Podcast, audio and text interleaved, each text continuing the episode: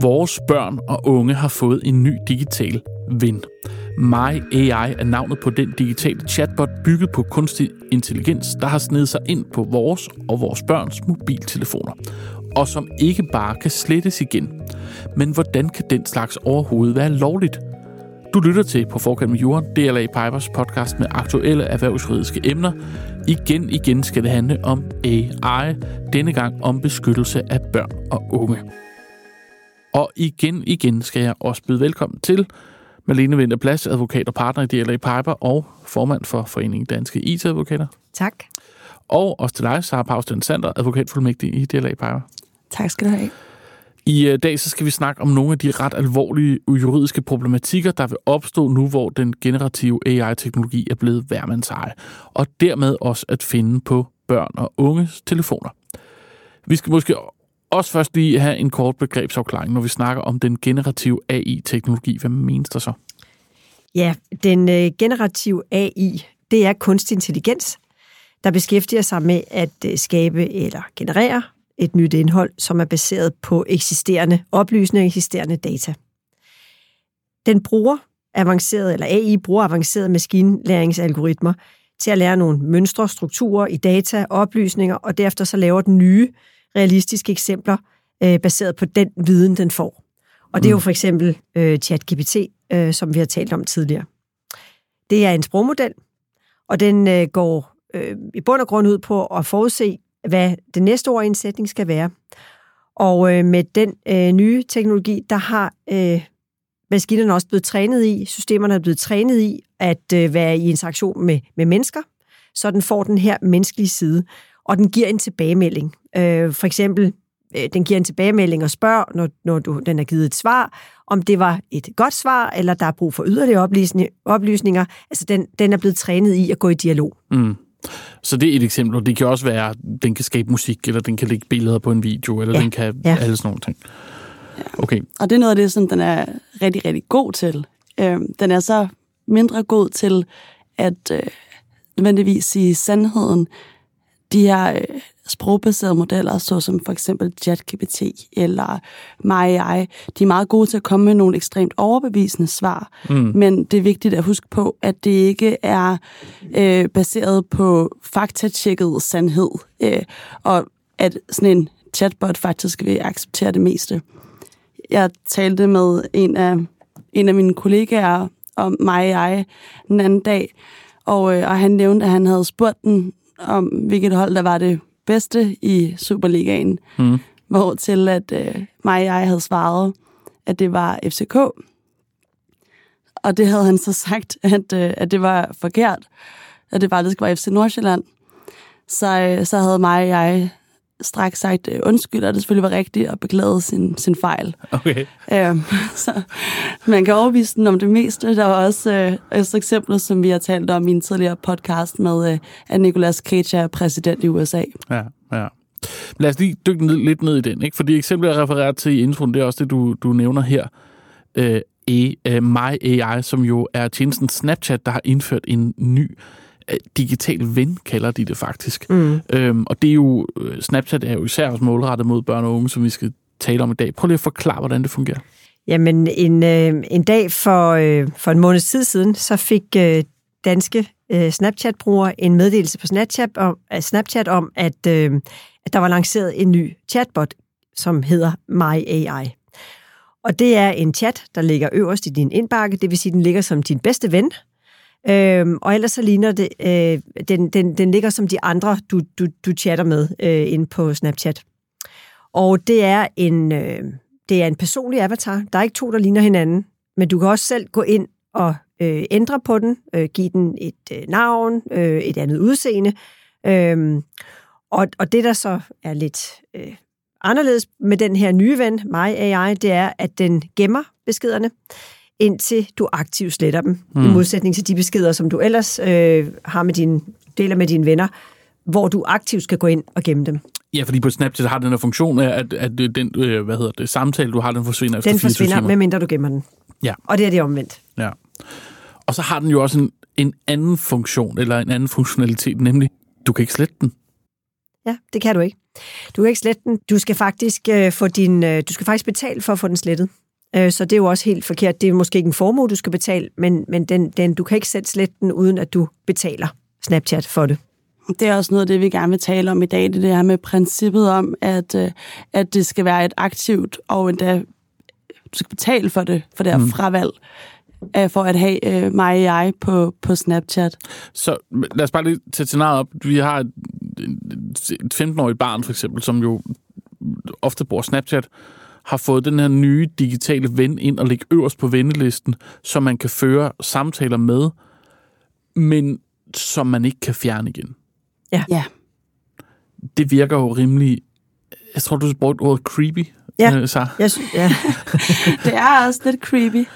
Øhm, især fordi, at det er på en eller anden måde skabt meget børnevenligt, og det er jo også det, der adskiller mig AI fra eksempelvis ChatGPT, som børn og unge jo også sagtens kan gå ud og bruge. Og, øh, og det er det her med, at det er, det er blevet lidt nuttet. Du får en besked op på Snapchat om, at du har fået en ny ven, og så kan du gå ind, og du kan omdøbe dem, du kan give den lige det kælenavn, du har lyst til. Det skriver øh, Snapchat også selv, mm. at du kan give den et kælenavn, og så kan du øh, gøre den personligt klæde den ud, som du vil, og så kan du citat fra Snapchat, fortælle den om, hvad du kan lide og hvad du ikke kan lide. Og det er jo nogle meget børnlige, eller i hvert fald barnevenlige formuleringer. Så det er der, hvor den adskiller sig lidt mig og jeg. Det er, at den er, den er målrettet en anden, en yngre målgruppe. Ja, så den, er den jo altid tilgængelig. Den er altid vågen. Altså lige meget, hvornår du øh, selv er vågen, så du kan altid stille den spørgsmål, og så vil den svare dig altid, og så vil den gå i den der dialog med dig, fordi den, vil, den, vil, den, den svarer dine spørgsmål og spørger, om der er andre ting, eller om det var godt nok, det den svarede, og, og, og derfor så vil, vil, vil, den, vil den være øh, afhængighedsskabende mm. øh, for børnene. Og de unge, der bruger den, og de voksne også for den sags skyld. Så i gamle dage, hvor man havde usynlige venner på, på børneværelset, så har man en, en, på en eller anden måde en kunstig usynlig ven nu altid tilgængelig. Ja, oplysningerne bliver gemt, ikke? så den henter jo de oplysninger ind, som du tidligere har givet den, ikke? Den, det, du har promptet den med. Og, øh, har, har I prøvet den her funktion? Altså, jeg har, jeg har prøvet den, og, øh, og jeg ved ikke, om det er, fordi jeg var den forkerte målgruppe, eller om jeg bare stillede nogle kedelige spørgsmål. Men, øh, men altså, jeg synes ikke, det var det mest spændende på hele jorden. men jeg vil sige, at jeg kan til gengæld godt se, hvorfor det er. Det er vanedannende eller afhængighedsskabende, fordi jeg kan, man kan ikke åbne Snapchat og gå ind for at sende noget til dine venner eller skrive med dine venner, uden at den konsekvent ligger øverst, så du bliver jo konsekvent mindet om dens eksistens og mm. tilstedeværelse. Eller som med andre venner, så rykker de jo op, ikke? Og så får de... Ja, øh, den altså, ligger til, altid øverst, ja, den ligger altid øverst. Ja. Mm. Og, øh, og så svarer den jo ekstremt prompt, ikke? Mm. Ja. Den er i virkeligheden afhængighedsskabende? Ja, det, det vil jeg sige. Det er den i den grad, ikke? Altså, ja. Fordi det er jo sådan en, hvis du lige tyr til, du lige har behov for at lige at få et svar på et eller andet, eller du lige har behov for at skrive noget til nogen, sådan, så vil den jo altid være der. Ja. Og især for børn og unge, som måske døjer med noget ensomhed, eller mobning, eller, eller mobning ja, ja. alt muligt, eller har det svært i hjemmet, så kan det være ekstremt trygt, at der er den her chatfunktion, som er tilgængelig på alle tidspunkter af døgnet. Men det kan vel også være en god ting? Det kan sagtens være en god ting.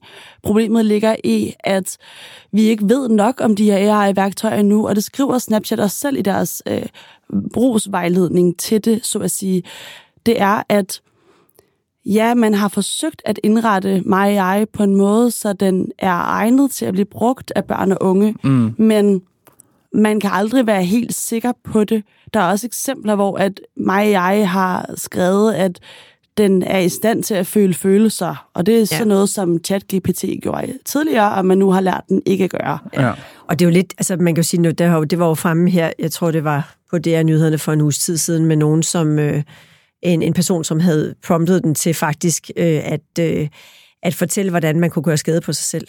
Ja. Og det er jo sådan noget, det, det, så er den jo ikke god nok endnu. Og det er jo det, som Sara henviser til, at vi kender ikke helt konsekvenserne endnu. Det kan sagtens være positivt, men man skal jo passe på, er, man lægger ind af oplysninger, fordi det, er jo, det, det bliver jo læret. I, i, selvfølgelig kan man sige, bliver det læret andre steder, det ved vi jo ikke. Men, og der er men, også en ja. grund til, at Snapchat har gjort den her funktion gratis og tilgængelig på alles mobiltelefoner, Præcis. og mm. at du skal betale for at komme ud af den. Det er fordi, det er ekstremt værdifuldt at få indsamlet alt det her data, mm. og, øh, og både for at få dannet et bedre værktøj, men også i forhold til, at personer bruger Snapchat endnu mere, når der er det her lidt vanedannende værktøj til stede. Ja, og det er jo, altså man kan sige, nu siger du, de skriver i deres, øh, i deres egen regler, men i deres egen regler skriver de også, at man skal være 13 år øh, for at bruge den. Øhm, og det, det ved vi jo positivt, at der er mange under 13, der bruger øh, den her funktion, så, øh, fordi de lyver om deres alder. Og det er, jo, det er jo for nemt at lyve om sin alder. Ja, men selvom man skal være 13, er det jo heller ikke, altså der er man jo heller ikke voksen eller ansvarlig på, på nok til måde. at kunne håndtere de her ting nødvendigvis. På ingen måde. Mm, nej, det er det. Og øhm, det kan vi også dykke lidt dybere ned i. Men der er jo også nogle særlige regler for for eksempel markedsføring mm. målrettet mm. børn øh, og unge, som har et naturligt mere let påvirkeligt sind. Og øh, jeg er ikke sikker på, om Snapchat har de nødvendige mekanismer til at sikre, hvordan der bliver markedsført over for nogen på 15, 13, ja. frem for nogen på 20 år, for eksempel. Men vi har vel også set, jeg synes, jeg har set eksempler på folk, der har haft de her øh, dialoger med den her chatbot, som har mm. sagt nogle ting.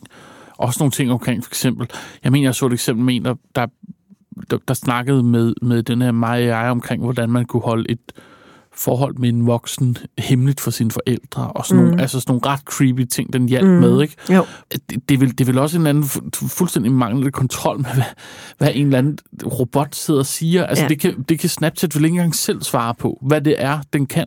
Nej. Det er, det, og det er fuldstændig rigtigt. Og det er også det, som, som er med de her sprogmodeller, lidt også som vi var inde på i en af vores andre podcasts, det her med, hvad, hvad, hvad chat-GPT'en rent mm. faktisk kan og ikke kan det er jo også dem, der har udviklet øh, Snap, eller chat-GPT'en har jo også, er jo selv blevet forundret over, ja. hvor utrolig dygtig den øh, AI øh, eller sprogmodel er ja. øh, i forhold til, hvad man egentlig troede. Så det er jo lidt det samme her, og, og det der med at tage forbehold for, vi ved ikke helt, hvad det er, vi lægger ud til børn, det synes jeg ikke er holdbart. Nej, så er der jo hele den her ting med, at man ikke kan slette den igen, som bare virker ja. virkelig på en eller anden måde grænseoverskridende, ikke? Jo, og så man siger, der er jo klart en GDPR-vinkel i det her også, ikke? En databeskyttelsesvinkel, ikke? Ja, for ja. det vil være mit næste spørgsmål. Ja. Hvordan kan det her være lovligt?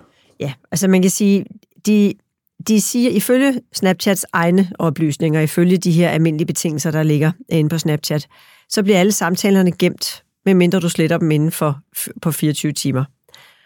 Og efter 24 timer, så skal du længere ind i dine indstillinger for at få indholdet af samtalerne slettet. Det er jo en noget, man skal ind og se på i langt højere grad. At, hvordan kan det her egentlig lade sig gøre? Altså jeg synes, der er både det her med, at, med, at, at samtalerne med mig AI bliver gemt, mm.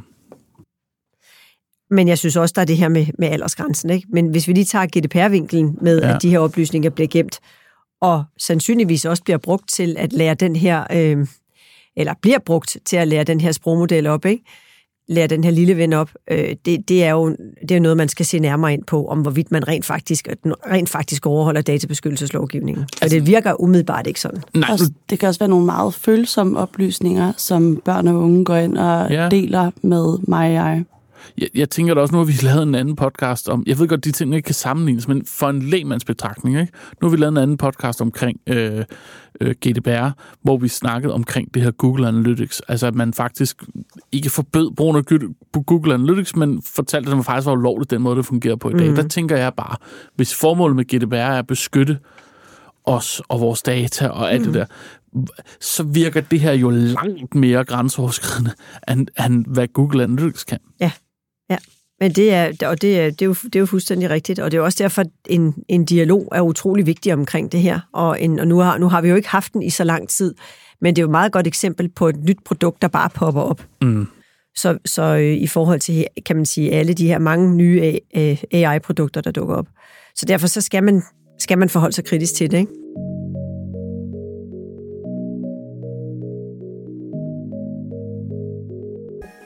Men hvis vi så lige prøver at parkere øh, Snapchat og mig og jeg øh, for et øjeblik, så er der jo også alle mulige andre værktøjer.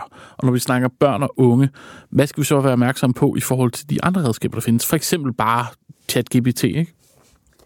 Jamen, altså, der skal, i forhold til, øh, altså, i forhold til ChatGPT'en, der vil jeg sige, der er det jo, øh, der er det jo noget med igen, at, at få en og, og det kan vi jo komme ind på, hvordan kan man gøre det, men, men altså noget med at få netop en dialog om, hvordan er det, man kan anvende det Hvordan kan man anvende det rigtigt? Mm. Fordi der er jo også en dialog lige nu, øh, og der er en offentlig debat lige nu om, at mange børn og unge anvender øh, ChatGPT til at, øh, at lave opgaver, mm. til at løse øh, til, til alle forskellige former for opgaver på forskellige sprog, for den taler jo alle sprog. Ja.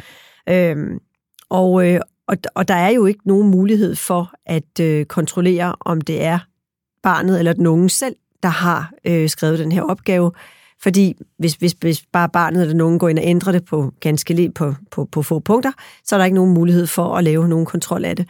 Og også fordi, at næste gang den her øh, opgave bliver lagt ind i en, en sprogmodel, så vil, øh, så vil svaret være et andet, fordi der i mellemtiden er andre, der har lagt oplysninger ind, som den så indhenter data fra. Ja. Så, så det er næsten, altså det er en umulighed at tjekke, øh, om det er et, et hvem, hvem der er, der har lavet øh, den her opgave, eller skrevet indholdet. Det er også det her med, at børn og unge får en god værktøjskasse at arbejde ud fra, mm. i forhold til deres generelle brug af kunstig intelligens.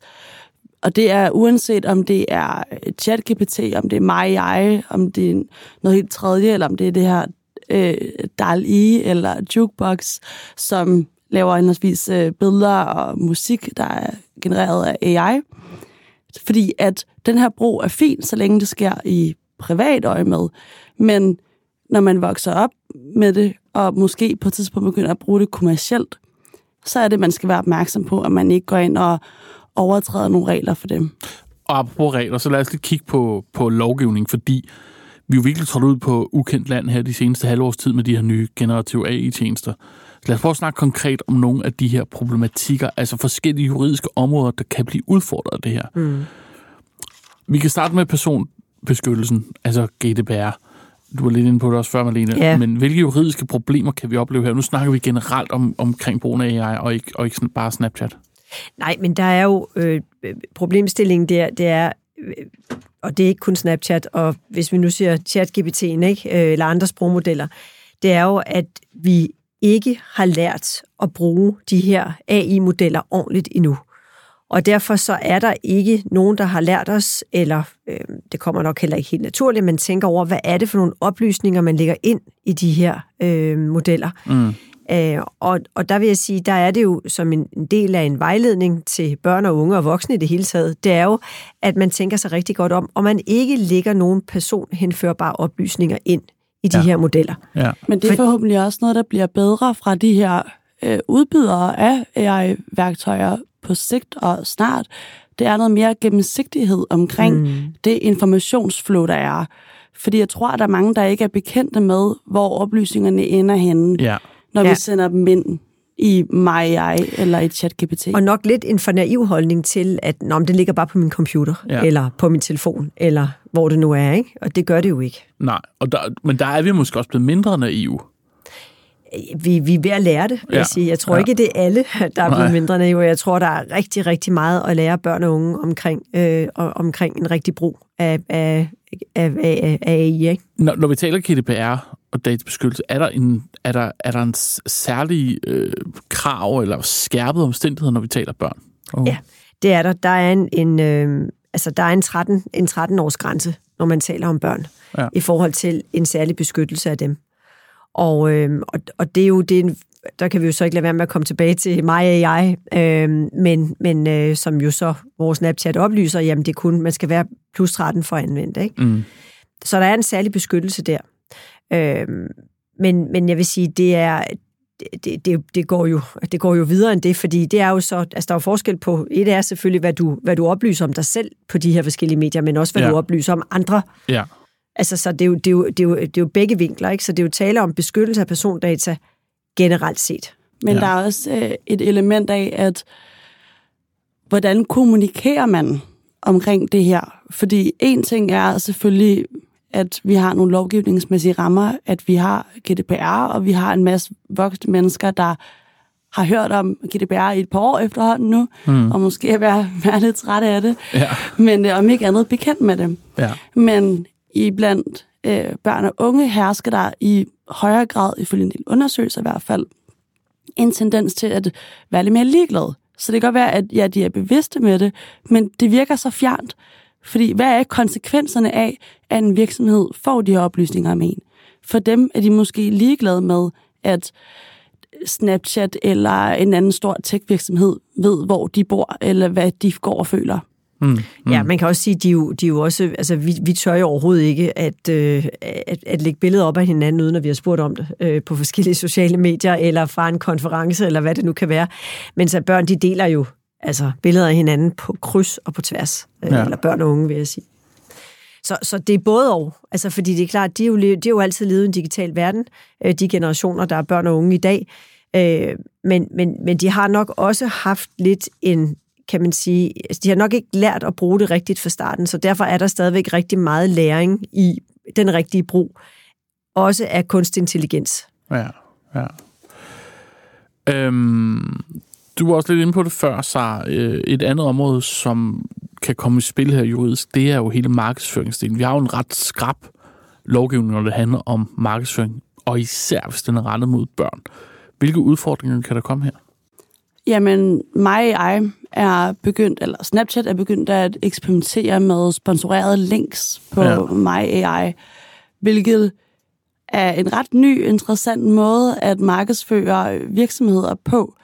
Det kan, det kan både være, hvis du spørger om, om anbefalinger, når du, du kan være ude at rejse, og så beder du om nogle anbefalinger til gode restauranter i nærheden eller gode hoteller i nærheden, mm. så vil du få nogle anbefalinger fra og nogle links fra mig og jeg, og der kan så være øh, sponsorerede links deriblandt. Ja. Og øh, det kan også sagtens være, hvis du det er mere umotiveret, hvis at man eksempelvis fortæller om et videospil, man er rigtig glad for, at så kan mig og jeg anbefale dig et lignende, i situationstegn, spil, som så er sponsoreret det lyder som om, hvis jeg kender øh, forbrugerombudsmanden øh, ret, øh, at det skal deklareres ret tydeligt, at der er tale om sponsoreret indhold. Ja, altså ja. alle det her markedsføring skal selvfølgelig leve op til den lovgivning, der allerede er på området. Ja. Jeg er ikke selv klar over endnu, hvordan at Snapchat har tænkt sig at gøre det, øh, og hvordan de også vil leve op til de strengere krav, der er for markedsføring målrettet børn og unge. Nej, der vil heller ikke udgivet nogen specifikke retningslinjer for det endnu. Nej, ikke endnu. Nej. Så det er også et af de her områder, hvor der i virkeligheden, som vi snakker om før, skal i gang sætte sådan en dialog omkring, hvordan får vi styr på det her. Det handler ja. også om at blive bevidst om, hvad der er derude, fordi hvis du kigger på apps med mange unge brugere, som for eksempel TikTok, mm-hmm. så har du også reklamer her, som tydeligvis er målrettet børn og unge. Ja. Og det er ikke kun for øhm, mig AI, det, er, altså, det, er, det kan være for alle mulige forskellige øh, AI-værktøjer som apps, der kan tilkøbes, hvor at reklamerne indeholder udtryk som for eksempel, at øh, den her, den kan både hjælpe dig med dine lektier øh, og tale med dig om dit ja. kærlighedsliv. Ja. Og det er jo øh, i hvert fald gode, gode shopping links. Ja. ja. Du kan få det hele her, ikke? Ja. Men vi kender jo alle sammen det her med, du ved, i går var jeg inde og google på en ny lampe til soveværelset, ikke? og så mm. de næste 30 gange, jeg går ind på diverse mm. hjemmesider, så er der bare lampereklamer over det hele. Ja, du ja, samler men, på lamper men det her, det, er jo, det her det er jo målrettet på et helt andet niveau. Jamen, det er det. Ja, det er det. Og det er jo... Øh... Også i takt med, at algoritmerne ja. bliver klogere, ja. og jo flere oplysninger vi deler med dem. Ja. ja. Og så bliver det jo, altså det er jo det der prompting, som vi også har talt om før, ikke? Mm. Altså vi, mm. vi, vi, lærer, vi lærer dem meget mere om os selv, putter mange flere data ind, ikke? Men du må vel ikke målrette, øh, hvad hedder det, reklamer til børn og unge på den måde, må man det? Du må gerne lave øh, reklamer, som er som har en målgruppe, der er yngre, men de skal bare være udformet på en måde, som tager hensyn til børn og unges naturlige godtroenhed og deres ja. manglende erfaring og kritiske sans. Og der er vi så tilbage til den her øh, afhængighedsskabende, meget virkelighedstro, ja, nu laver jeg gåse en ven, ikke, som kan give mm. en anbefalinger. Lige præcis. Ja. ja. Ja, okay. Det, det, det lyder også, som om der er noget at tage fat på det der. Det er der helt sikkert.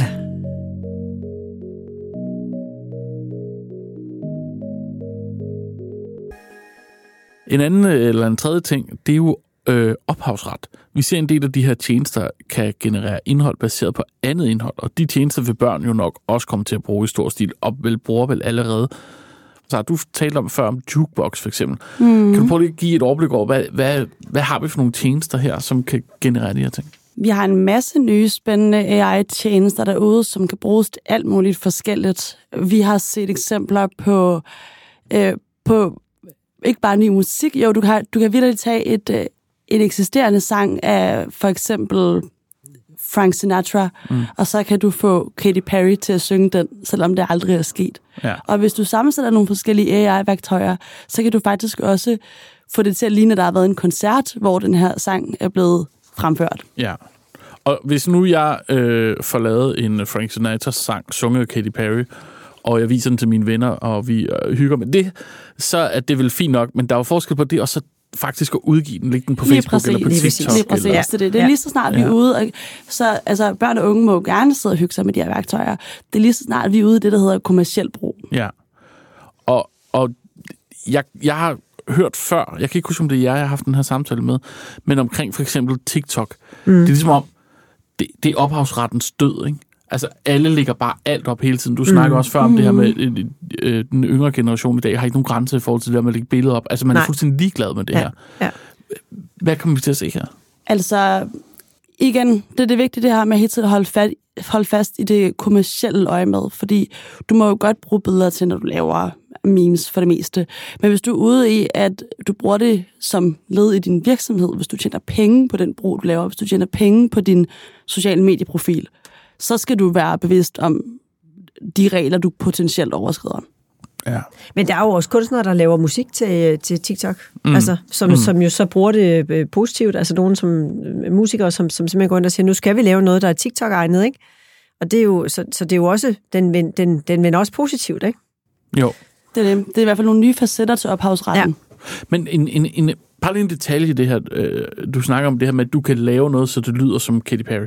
Mm. Øh, Katy Perry, der synger. Har, har Katy Perry så mistet retten til sin egen stemme? Altså, skal I forstå spørgsmålet, hvad jeg mener? Det har hun selvfølgelig ikke. Nej. Og hvis du går ud og bruger det kommercielt, du kan ikke udgive et album med Frank Sinatra-sangen sunget Nej. af Katy Perry, Nej. og så ikke krænke nogle ophavsrettigheder på vejen. Nej. Nej, okay. Så, og jeg kan ikke bruge hende til at, at være stemme på min podcast, eller hvad ved jeg? Nej, det kan du ikke. Så vil du stadig... Er der en masse regler, som kan blive som skal overtrådt i den forbindelse. men, ja. men, men det giver vel de udfordringer. Lige pludselig er der en masse ting, der teknisk er muligt, som mm, gør, at de kommer til at se flere ja. brud på de og her ting. Og det der igen, hvor vi er tilbage til det her med værktøjskassen, fordi det er ikke nødvendigvis dårligt, at de her værktøjer findes derude. Nej. Det handler om at finde ud af at bruge dem på en måde, som er øh, rigtig og lovlig, fordi at de vil blive brugt, de her værktøjer. Det handler bare om at sikre, at børn og unge, og faktisk også voksne, fra start af bliver bevidst om, hvordan det skal bruges. Og så også bare en lille hurtig indskydelse der, det er, at det kan godt være, at man måske lige nu ser tænker, sådan noget AI-genereret musik eller AI-genereret kunst. Hvad kan det, og er det overhovedet rigtig kunst? Det var, kan jeg forstå, det samme overvejelse, man havde dengang, at øh, fotografiet kom frem, at det jo var simpelthen for simpelt og fornemt, så det kunne være kunst i sig ah, selv. Det hørte ja, okay. jeg en anekdote om den anden altså, dag, som jeg synes var meget fint. Alternativ til et maleri, for eksempel, et portrætmaleri. Lige præcis, ja, så var det ja. så minimal effort, og det er jo bare det, altså udviklingen sker, udviklingen kommer. Ja. Den er her nu, så ja. det handler om at bruge det rigtigt. Men ja. jeg synes, du vil lige sætte den der op med, for før, med, øh, med, at det er børn, der skal have den her viden, men det skal jo starte hos de voksne. Ja. Altså, børn og unge skal jo lære at bruge det her rigtigt, og det er jo ikke de sociale medier, der skal lære dem at bruge det rigtigt. Det er jo, det er jo de voksne. Det er, jo, altså, det er jo et andet sted. Det er deres forældre, eller det er deres lærer i skolen, eller hvem det kan være. Øhm, så det er jo vigtigt at få den her dialog op, og, øh, og, og fordi, for at de voksne også lærer af det, så de også forstår, hvor det her, det, hvor det, her det kommer fra, selvom de ikke selv har en, en ven på Snapchat, eller de ikke selv bruger TikTok, eller Jukebox eller andet. Ikke? Hvor skal den her dialog starte? Jamen altså, man kan sige, det er jo meget naturligt. Nu har vi jo en digitaliseringsminister, og, og hun interesserer sig jo heldigvis også for det, og er meget, øh, meget travlt optaget med, med, med hele emnet lige i øjeblikket. Øh, forbrugerombudsmanden selvfølgelig også, som har et særligt fokus på børn og unge. Øh, og så er der, øh, vil jeg sige, taget forskellige rigtig, rigtig gode initiativer rundt omkring, hvor der er blevet skabt en dialog om hele det her område med ikke kun kunstig intelligens, men børn og, og den digitale verden. Og øh, der er lavet et, øh, et initiativ, øh, som er rigtig godt, som er et, øh, som hedder Genvej. Og Genvej har en hjemmeside, øh, hvor der er lagt forskellige øh, rapporter og øh, analyser og øh, forskellige øh, undersøgelser op, og det er et samarbejde mellem øh, Forbrugerrådet Tænk, Børns Vilkår, Maryfonden, øh, Medierådet for Børn og Unge og Red Barnet. Mm. Og der blev, øh, er blevet holdt øh, konferencer om, om netop om de her emner også. Og det er faktisk et meget godt sted at gå ind og, og, og blive klogere. Og så vil jeg sige, at det er vigtigt på den baggrund også, at man får en, en åbenhed og en snak om de konsekvenser, der kan være forbundet med det. Ja, lige præcis til det, fordi at øh, ADD, Børns Vilkår, Red Barnet og øh, Center for Digital Pædagogik udgav en rapport for ikke så lang tid siden om børns digitale liv. Og øh, den her rapport fortæller en masse om børns adfærd på nettet, øh, ud fra hvordan de selv besvarer de her spørgsmål, og, og deres oplevelser. Og, øh, og det, som man ser her, det er, at børn i rigtig høj grad mener, at de selv har ansvaret for det, de oplever på nettet. Det vil sige, at over halvdelen af dem havde svaret, at de havde haft ubehagelige oplevelser. Ja. Øhm, og, øh, og størstedelen af børnene mente, at det var deres eget ansvar først og fremmest at undgå ubehagelige oplevelser. Og så er der jo, så er der jo synes jeg, et, et, et problem, man skal have håndteret, fordi det er jo ikke børnenes ansvar, det her. Det er jo, altså, de sagde så også, dernæst tror jeg, det var forældrene, og derefter var det, var det platformen, ikke? Mm. Men, men det er jo sådan lidt, lidt sjovt, at børnene, fordi de, de altid har levet den der digitale verden, tror det er dem selv, der skal være verdensmestre i at kunne navigere i det her om, hvad de må og ikke må. Og det er jo en forkert vinkel. Ja, men, men er forældrene klædt godt nok på til at beskytte børn? Jeg tror, at et vigtigt skridt i det, det i hvert fald er at uddanne sig ikke bare om de muligheder og de værktøjer, der er derude, og hvordan man kan bruge det, i stedet for at kun kigge på alle de sådan meget objektive ting, så også begynde at kigge på nogle af de undersøgelser, der handler om, hvordan børn tager imod den dialog med forældrene. Fordi grunden til, at mange af de her børn og unge, som oplever ubehagelige ting på nettet, aldrig deler det med deres forældre, det er fordi, de er bange for repræsalierne. Så ja. de vil hellere leve med, at de har nogle øh, lidt ubehagelige oplevelser. Og ubehagelige oplevelser, skal der siges, det, det, det er helt defineret af børnene selv. Det er ja. ikke noget, som man har gået ind og sagt, det er mm. så og så og så. Nej. Men de vil hellere gå med de her ubehagelige oplevelser for sig selv, end de vil dele det med deres forældre, fordi at det er det bedste af to scenarier, hvor alternativet måske er, at de mister adgang til øh, deres telefon, eller til bare Snapchat, TikTok, Instagram osv. Og, og det er jo, altså, og det, og det har rigtig mange facetter, det der, ikke? Fordi ja. det er, hvordan bliver det her sanktioneret, hvis der er, jeg fortæller nogen om det, hvis jeg fortæller nogle voksne om ja. de her behagelige, ubehagelige oplevelser, øh, der har været. Øhm, og derfor så er det jo ikke, skal det der, det der ansvars, den der, den der ansvarsfølelse, den skal jo tages væk fra børnene i, at, øh, og, og så skal man have det ind i et andet rum, hvor at øh, forældrene bliver klædt bedre på, som du sagde. Og det bliver de jo også ved, at der kommer en ordentlig dialog. Også at der bliver lavet nogle vejledninger, og der bliver informeret om det her på en helt anden måde. Men der ligger altså også et ansvar hos platformene, det vil jeg sige. Det gør der, og det var det, der var noget af det sjove, at se på, hvordan at, øh, at børnene svarede på, øh, på, på den her undersøgelse, for den var faktisk nærmest vendt helt på hovedet helt i forhold hovedet, ja. til, hvad den ja. gængse voksne nok ville svare. Det var, som Marlene også sagde før, det var børnene først og fremmest, så forældrene, så platformene, og så det sidst politikerne. Og det var meget, det var meget, meget lille Ja, det var, det var 4 procent, ja, som mente, at det var ja. Øh, politikernes ansvar. Øhm, men ja, lige præcis det der med, at i forhold til placering af ansvaret, så bliver det hurtigt, at en, øh, en, en nej-politik eller fuldkommen lukket ned for de her værktøjer, at så er det måske barnet især for en følelse af, at ansvaret ligger hos dem. Måske handler det om at tale lidt mere om, hvordan man navigerer sikkert på de her platforme. Men, det er den men, dialog, vi skal have. Men er det ikke på en eller anden måde lidt naivt at tro, at forældrene er klogere? Altså jeg tænker bare, hvis man for, kigger på, hvad der foregår på Facebook i dag, som er sådan en rigtig voksen platform, ja. og kigger på kommentarspor og på alt muligt andet, der bliver ja. lagt op, og ja. både på både ophavsret og persondata og sådan noget. Altså det er ikke, fordi voksne er specielt kloge eller dygtige Nej. til at navigere Jamen, jeg på det tror, her. Som jeg også sagde før, så tror jeg, at der er altså, da vi kom på de sociale medier ja. for whenever, var det 15 år siden, eller sådan, ja, sådan noget, ja. der gav vi jo vores liv væk ja. øh, til Facebook, ikke? Og, øh, og det, det, der vidste vi heller ikke bedre dengang, og, og man tænkte sig ikke rigtig om, og vi havde ikke en databeskyttelseslovgivning som den, vi har i dag, øh, og så vi havde heller ikke den der oplysthed om, hvad pokker er det, de kan bruge de her oplysninger til, og hvorfor må det er gratis, alt det her, den her dejlige brug af udveksling af, af fødselsdagskalender og sådan noget der, vidste, der havde vi ikke den der, den der oplysthed. Ja. Og det vil jeg sige, det, den har vi jo i dag. Ja, og, og derfor så, så kræver, kræver at dialogen, det er jo ikke kun, det er jo ikke kun for, for, for, altså de voksne skal jo forstå det, som du også siger, ja. uh, Magnus, ikke? De skal jo forstå, hvad er det, det her det går ud på. De skal forstå gamet i det. Og, det skal være en, og så skal det være en dialog med børnene om det. Men det skal også være med platformene, og det skal også være med politikerne. Så, så dialog, det der dialogform skal, skal udvides. Ikke? Præcis, så det er også, altså igen, at ja, det, de voksne, det er jo, som du siger, Magnus, det er jo ikke, fordi de nødvendigvis har perfekt styr på det, men de har ansvar for sig selv og for, at de ja. styr på det. Ja. Og når du er forældre med mindreårige børn, så har du også et vist ansvar for, at de er så godt klædt på som overhovedet muligt. Det er bare fordi, jeg tænker, at der går 10 minutter med den her teknologi, så er børnene og de unge tusind lysår foran de voksne mm. i forhold til at kunne bruge mm. den, og hvad man kan bruge den til. Ja, hvordan det er man de jo familie allerede. Men altså, man kan sige, ja. der, der, jeg, jeg vil tro, der er behov for noget, eller jeg, jeg, jeg, jeg mener, der er behov for noget ny lovgivning på det område, som skærper nogle ting i forhold til, hvad platformene rent for, faktisk kan udbyde til børnene. Hvad skal der ske her?